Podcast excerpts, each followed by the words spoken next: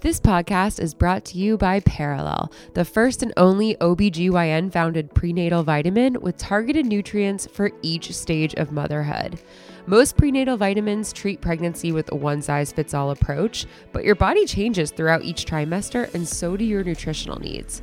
So, when I first started looking at prenatals, I was immediately attracted to Perelel and have been taking them for my entire first trimester and plan to continue them through the second and third, as well as through postpartum. Their first trimester pack has everything you need to support baby's early development, like folate, omega DHA and EPA, two full spectrum multivitamins, and B6 and ginger to help fight off nausea. Um, yeah, I've definitely needed that. So, wherever you are in your pregnancy journey, check out perelelhealth.com. They are offering a special 20% discount just for this audience. So, use code BIGKID20 for 20% off your first month. That's perelelhealth.com and use code BIGKID20 for 20% off.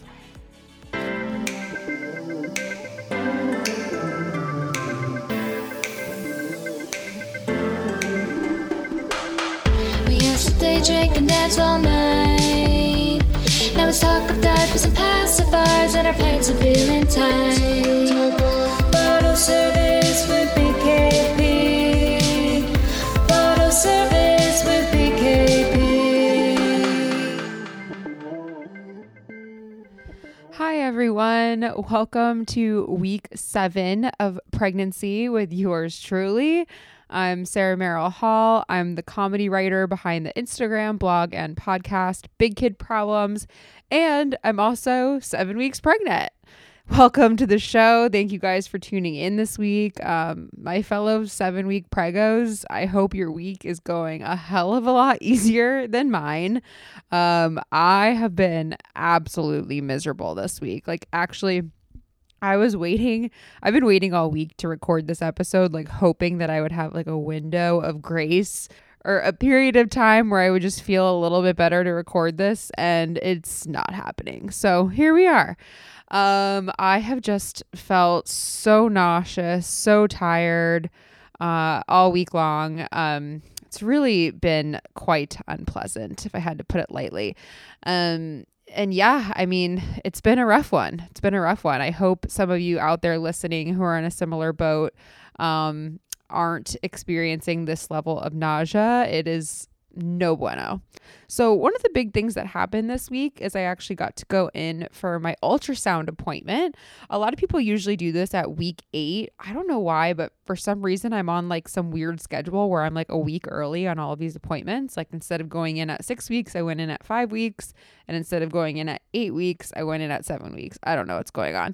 Um, but most people will do this at week eight. But for me, I got to go in this week and get an ultrasound. I got to drag Brandon with me. Um, and I guess I always had this vision of what an ultrasound appointment looked like. Like I, you know, pictured they, you know, put some goo on your belly and they rub the ultrasound machine like over that and you got to listen to the heartbeat and like like music played in the background and we would all cry. That wasn't really the experience.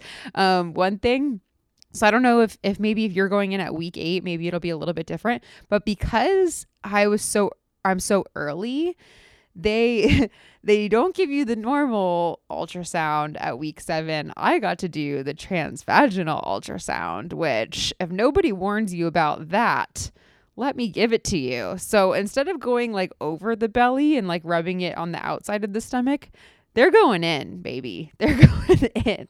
So they use this like wand shaped probe. It kind of looked like a little like a smaller zucchini but like you're getting the visual and that sucker is getting lubed up and just shoved right in. Um, so I wasn't really emotionally prepared for that, but here we are. And I mean, Brandon saw this thing like getting lubed up and he's like, Do you want me to leave the room? I'm like, No, motherfucker, you better sit here and you better watch because this is the shit that I have to do to carry our child into this world. So he sat behind me, um, had this thing put in. And I mean, the embryo is so so small but you you know you kind of take a look around the uterus and then sure enough we could see the embryo up on the screen and you can see the little flicker, a, a little flickering. And, you know, the lady doing it is she's like, see, that's the heartbeat. So that was kind of cool. Um, you know, that's a good sign. We obviously want to see that. I thought you got to hear the heartbeat. And again, maybe if you're going in at week 8, maybe it's a little bit different. She she told us, she's like, "Well, we don't typically let anyone listen to the heartbeat this early on." Which I thought was kind of weird and scary. Um, but maybe maybe it's different if you go in at week 8. But anyway, she wouldn't let us listen to it, but we could see it. We could see the little flickers. Um so that was fun and we got a picture of our little our little bean in there which is still very very tiny. Um and then who from there from the ultrasound you know you go over to the doctor's office and usually at this point for your you know quote unquote week 8 appointment you get some blood work done. Um I'll talk a little bit more about this on week eight's episode because I just think more people will uh, be going through that at that time. I actually um pushed off my blood work for week 12 till week 12 which we'll talk about next week um but anyways that was the big thing this week i really just got to do the ultrasound and, and see the heartbeat and know that everything was healthy and good to go so far um but other than that i mean this week has been just rough. I've been super, super nauseous. I still have the really bad food aversions. We talked about this last week. Just really unable to eat anything. Like there's been a couple days where I've had like a piece of toast and some fruit. Um and that's it like for the entire day like i sometimes i can't eat dinner at all or like have been skipping meals so i've actually i got on the scale this week i've actually lost two pounds which isn't great i mean i don't i'm not trying to lose weight i'm uh, this is the first time in my life that's not a welcome sign. Um, so I'm I'm trying to do whatever I can. Um, I did do a little bit of of research this week, trying to just figure out what to do. So if anybody else is having like really strong food aversions or just really bad nausea, here's what I came up with. Um, one of the big things is like they say to like just eat what you can. So um, I've just been eating like a lot of fruit. Like fruit is like one of the few things I can tolerate. For some reason, I was like really craving cantaloupe this week, so I just been I've been eating a shit ton of cantaloupe. Um, you know, if I can eat bread, like bread's been one of the things, so I've been like eating bagels. I'm like any way to just get some calories in me, like I'll do. Um, so eating what you can, I think, is a big thing. Um, I talked about the smoothies last week; those have been helping a lot. But even that, sometimes, like I'm starting to get an aversion to those. Um, another thing I found, um, one of my other girlfriends who's pregnant, who had really bad nausea her whole first trimester, she recommended um, B natal lollipops. Like there's there's supposed to be like lollipops that are supposed to help with morning sickness. I'll actually I'll link them in show notes for anybody who wants to check them out. I haven't gotten them yet. I literally just ordered them, but I'm really hoping they work. Uh, and then yes, last and then last week we also talked about Unisom. One of my girlfriends mentioned that, but when I talked to the doctor this week when I was in the office, she said, yes, Unisom is great, but you also want to take it with a B6 supplement at night. So, for whatever reason, that combo is supposed to help. So, I have been taking like half a Unisom at night just to kind of like just to sleep because otherwise I'm tossing and turning and just feeling like shit. So, the Unisom has been helping me sleep a little bit. And then I just ordered the B6 and I'm hoping that that combo helps a lot. Um, and for anybody, I mean, I'm obviously complaining a lot about being nauseous, but for any of you out there who have like like have been throwing up a ton or have like really severe nausea, uh, my doctor also said that, that you can get a prescription for bone. I think it's pronounced Bonesta. I could be botching that. It's it's spelled B O N J E S T A. Bonesta. I don't know. Uh, but that's supposed to help a lot. And um, I was talking to a girlfriend of mine who said she that she took that. She said she wasn't throwing up, but she wasn't like super severe. She's probably similar to me, but she was just like my nausea was debilitating every day, and she said that that Bonesta helped a lot. So I'm gonna see how I feel in a, in a little bit. I'm trying to ride it out, but I might actually look into that as well because this is just Ms. Um, all right, so let's talk about maybe some other symptoms that you could be facing at week seven. Guys, at week seven, we are in it, you know, like we're in the throes of the first trimester, which is supposed to be like the most um, uncomfortable in terms of like feeling like crap. So we're in it. We're in it. Um, here are some other symptoms you might be feeling. Um, fatigue. Obviously, we talked about that. Um, one of the things they say to do is to eat small meals throughout the day. I've been trying to do that. Honestly, I've been having so much trouble eating, but if you can, eating small meals throughout the day is supposed to help with energy. Also, moving around, getting some, they say like at least 30 minutes a day. I mean, whew, do what you can, people. Do what you can. Uh, heartburn and indigestion is a symptom that many people could be feeling right now. Um, excessive saliva is another one. I haven't experienced that that I know of. Um, but apparently that is due to some of the hormones that are flowing through your body. Um, mood swings are a big thing right now. Um, yes, I will say yes. I got, I had like my first big, like, mental or my first big emotional breakdown this last weekend where I just got so pissed off at my husband. I mean, this poor guy. this poor guy didn't even see it coming.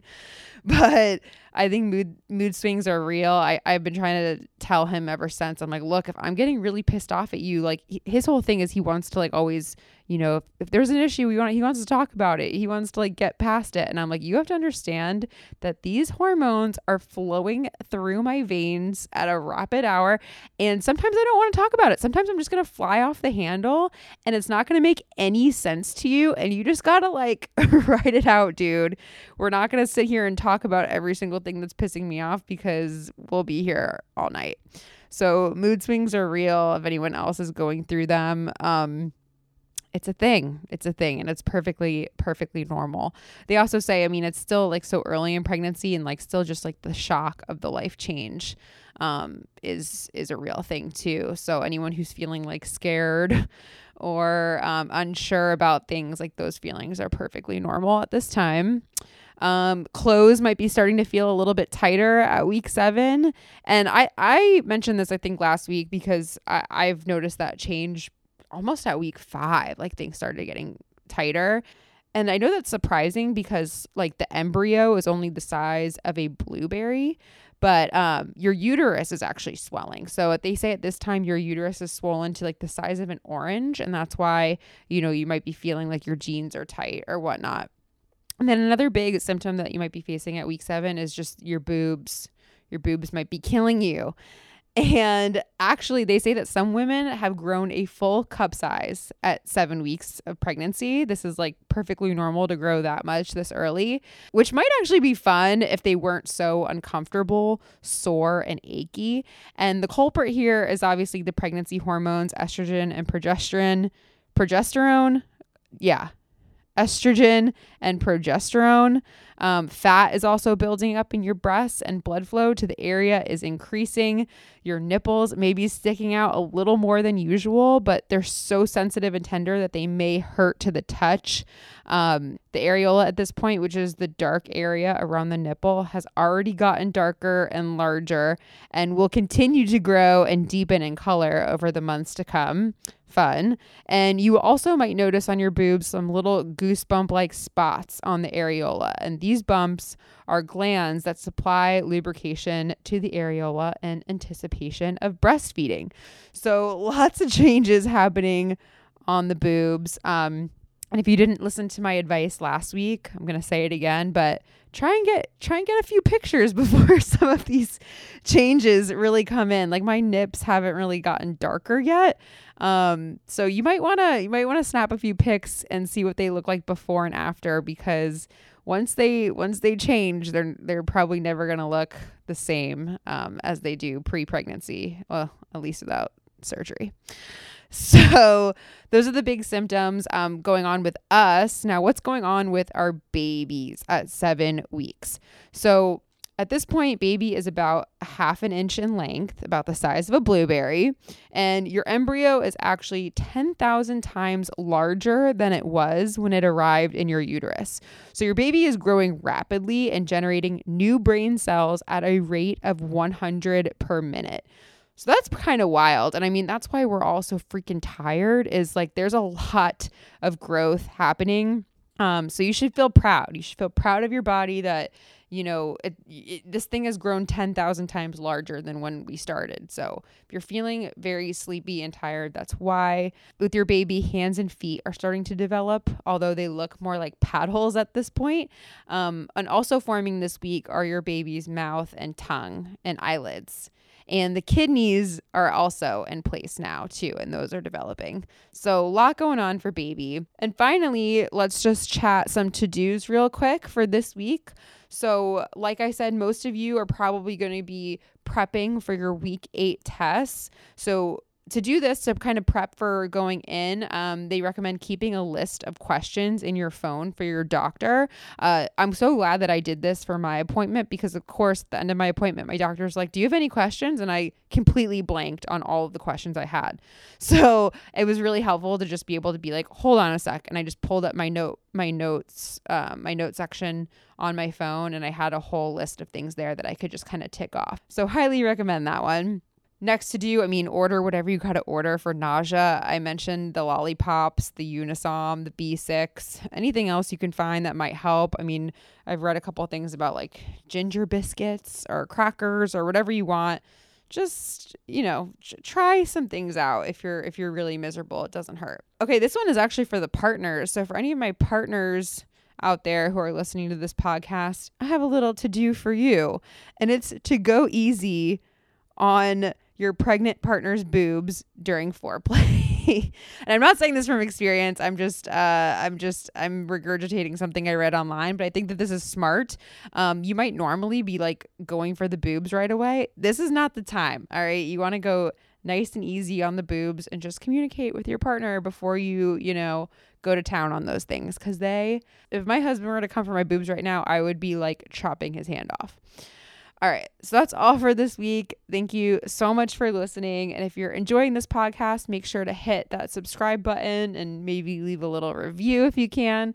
Come connect with me on social at Big Kid Problems or on my personal Instagram at Sarah Merrill underscore Hall. I'd love to hear how your pregnancy is going. I hope it's a little bit easier than mine. I'll see you back here next week for week eight updates. And until then, thanks for bumping along with me